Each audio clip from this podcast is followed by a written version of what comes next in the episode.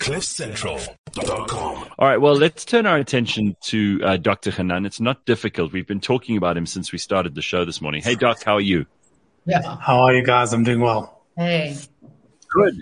Good. Okay, so Doc, um, it was meant to be Gord Laws on with us this morning, and he had, I don't know, a whole wheelbarrow full of uh, mental and emotional issues to talk to us about. But I want to bring up reliability. So I said to Leanne earlier that there are three things that I value in an employee, a business partner, uh, even even a, a, a lover or a or a you know a wife or whatever is and these are three things that I, I, I, you know, the different numbers on each one, but to me, they're really va- valuable characteristics. And I want you to just jump in on, on this and tell me if I've got the right category or whether or not these are actually things that you should be looking for. And if they aren't, replace them with things that, that you should. So the first one is reliability because Gord is like, he's not feeling hundred percent. So he's not on with us this morning. I mean, I'm sure there are mornings where you haven't felt hundred percent, right? Anyway, so that's one thing. And Leanne brought up that with reliability, she often feels like if you just get up and you just get out of bed sometimes, or it could have been a listener of ours, that that is half the battle won is just doing rather than procrastinating. So reliability is one, loyalty is another, and competence is the, is the other one. Those are the three things that I value. Um, and obviously other people may value different things. Some people may think that, ah, friendliness, kindness, generosity, these are all qu- qualities that I think we can all see as valuable. But what do you think of my breakdown into those three categories? So uh, I'll mention a couple of things that I think might be useful to you. First of all, uh, we are social human beings. We work in society. We work with other people. We socialize. We build mm-hmm. connections in order to survive. And trust is one of the fundamental elements that help us get along. And the elements that build trust is honesty, transparency, consistency, and predictability. And without that, there's nothing to rely on the person for. And uh, going one step further, I mean, I keep on talking about the coin theory, and that is invest your energy where there's most value. And right. we can break the coin theory into subsections. And one of the, there are 10 rules for the coin theory, but one of them that I teach my patients is inconsistency equals zero value. In other words, when somebody's in front of you uh, in your social circle that is inconsistent and that becomes a part of who they are, then they must be degraded or downgraded to a much lower status in your social group because you cannot rely on this person. So using primitive Ooh. terms, you can't rely on them to go and gather food for you. You can't rely on them, sure. rely on them to make the fire for you, pitch up the tent, uh, go and gather, go and hunt, go and protect your camp. And 200,000 years right. ago, 100,000 years ago, 50, 50 years ago, if we had people in our social circle that we could not trust, then we would not survive. So having mm-hmm. reliable people around you is a non-negotiable. But going to your idea of competence, the trick is really to put people in the correct boxes where they belong. And what I mean by that, if I expect more than another person is capable of giving me, then my job is to lower my expectation. And but the question okay. is, how do I do that? well, people say, well, don't expect anything. And that's all fine and well, but it, that's not realistic and it's not doable anyway. But the only way to lower your expectation is we expect less when we give less, when we put, put people and treat people in less or other boxes. So the moment I put okay. somebody in a reliable box, I'm going to treat them as a reliable partner in this game called social interaction. But the moment they show mm-hmm. me who they are and that becomes part of their character, I have to put them in a different box. Because if mm-hmm. I keep on putting them in the same box, then I'm naturally going to be disappointed. So I, right. I can share a story with you. I have a patient who she found out her partner was cheating on her. She busted her partner after eight years of having an affair with somebody else. And she sits in my office and she says to me, Hanan, I'm going to go out and just have fun. I'm going to enjoy, enjoy frivolous, superficial relationships.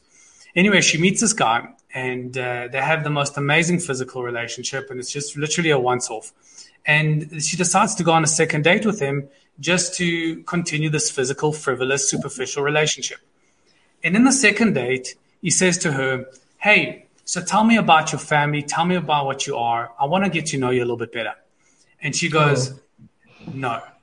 She mm. says, No. No, we cannot go there. That is not what you are here for. That is not your design. And I said to her, mm. Good for you.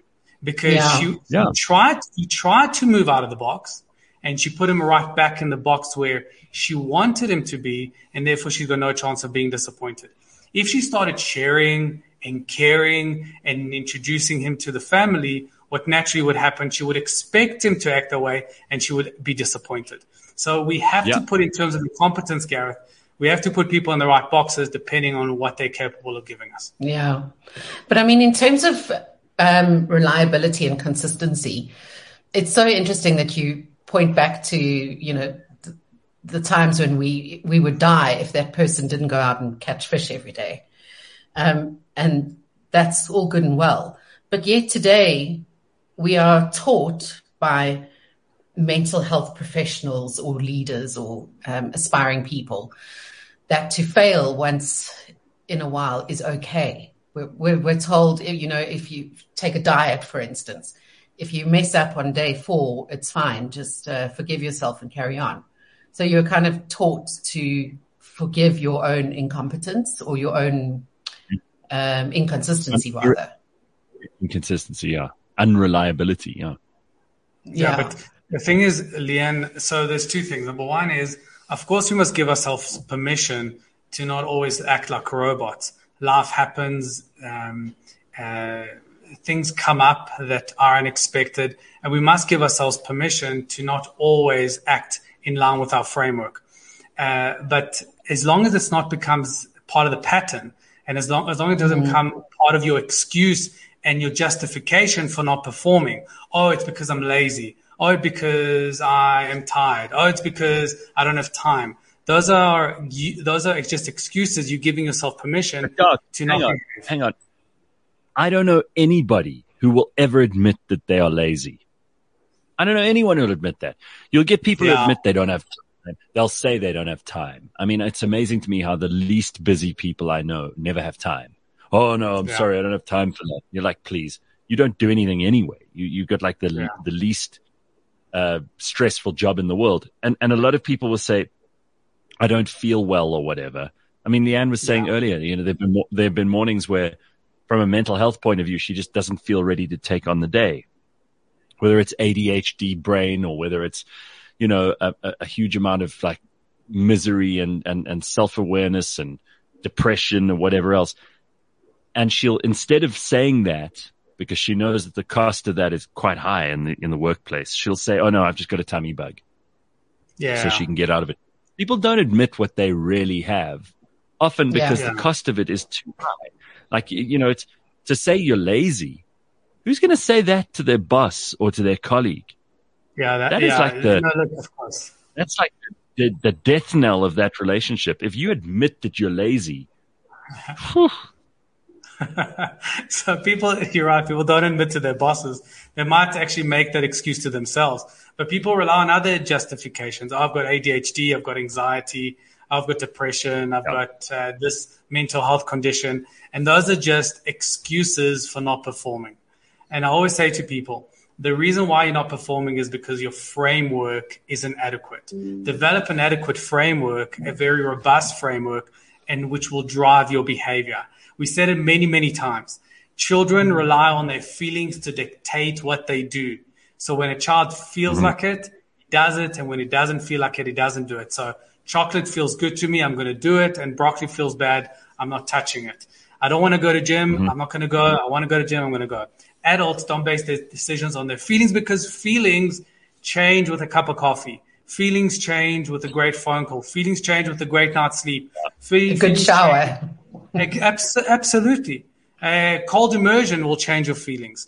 So feelings are not a reliable, talking about reliability, feelings should not be your reliable friend that you lean on that will dictate what you do next. Whether you feel like it or not, get up, go to the gym, get up, get a shower, get up, engage with people that are reliable. Get up, go and work, and go find your sense of purpose. And it's not just about getting up and doing it, but creating a framework that drives your behavior. I'm going to save right, that little bit as my alarm, my alarm sound. Right. Yeah. Just save that wake up every morning with Dr. Hanan's voice. All right. So, Doc, what you you've kind of answered this question in terms of the the trust breakdown that you gave us right at the beginning. You explained what trust is, what the components of trust are, and why it's so important. But are there any other factors that you would look at in terms of choosing a colleague, a an employee, a partner? I mean, besides trust, what are the other things that you would look for? So trust is a non-negotiable, but I would ask myself, and I always say this because this is my one of my ten commandments. Always know what you want to gain out of that relationship. It's and I've asked you this before. If I phone you up and I say, Gareth, I want to ask you advice. Should I take a car? Should I take a bus? Should I swim? Should I fly? Should I crawl? What has the most amount of value? You in return yeah. would say to me, well, hold on. Where are you going? Where are you going mm. first? What's a destination mm-hmm. first? And then right. what's the best way to get there? And if I say to you, don't worry about where I'm going, what is the most amount of value? You would say to me, well, I don't have enough information to give you that data or that, or that answer. It's goal first, strategy second. Because if I'm going across the corridor, flying is crazy. And if I'm going across the country, swimming is ridiculous. it's goal first, strategy second. Goal 1st mm-hmm. strategy second. Never, never strategy. Right. Never. It's crazy. It's crazy to set up a routine and a strategy, and I'm getting to your answer in a second, to set up a routine, a strategy without a goal, where are you going? Where are you going? It's crazy. You know, so if somebody says to me, Hanan, I just had a whole tub of ice cream, is that good or bad? My answer is, I have no idea. What's the goal? Because if the yeah. goal is to lose weight, you did the wrong thing. If the goal is to enjoy every minute of your existence, was that that was damn awesome. Hanan, I just went spinning three hours today. Is that good or bad? I have no idea what's the goal. If the goal is to get fit, that sounded good. If the goal is to be a, an available father, well, maybe you should have spent two out of those three hours with your kids. So nothing has value outside of the context of a goal. Goal first, strategy right. second. But the reason why people don't want to set goals is because they're difficult. Goals put you at a potential of failure. Because mm. once you commit to a goal, yes, mm. now you could fail. So if I say I'm going to lose I want to lose one kilogram this week, I might not make it. So right. I'd rather make it very general. Oh, I'd, let me do my best. But you end up failing anyway. And the third reason why people don't want to set goals is because goals require you to sacrifice. The moment you commit to a goal, you have to let go of something else. Right. The moment you commit to a goal, you have to let go of something else. The moment I commit to losing weight, I have to let go of the chocolate cake. The moment I commit to being in a marriage, I have to let go of all the wonderful things that I can do as a singleton. Goals require you to let go of something else.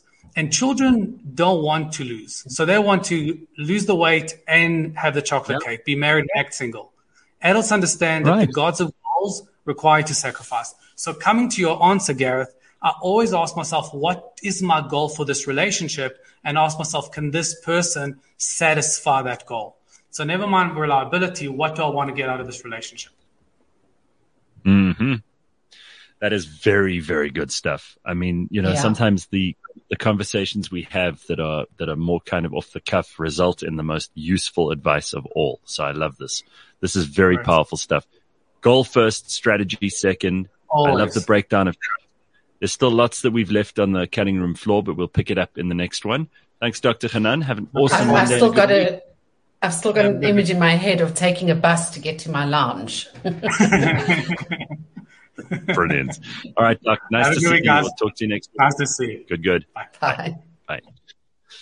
Well, I still I quote this guy all the time. I mean, when when I hear people saying just dumb, self-destructive shit over and over again, I, I quote Dr. Hanan. I probably misquote him a lot of the time, so I'm causing even more confusion for that poor person. Try, he's he's taught us so many things in, in the last uh, two, three years that we've been talking to him. He's very, very yeah. good value, this man. CliffCentral.com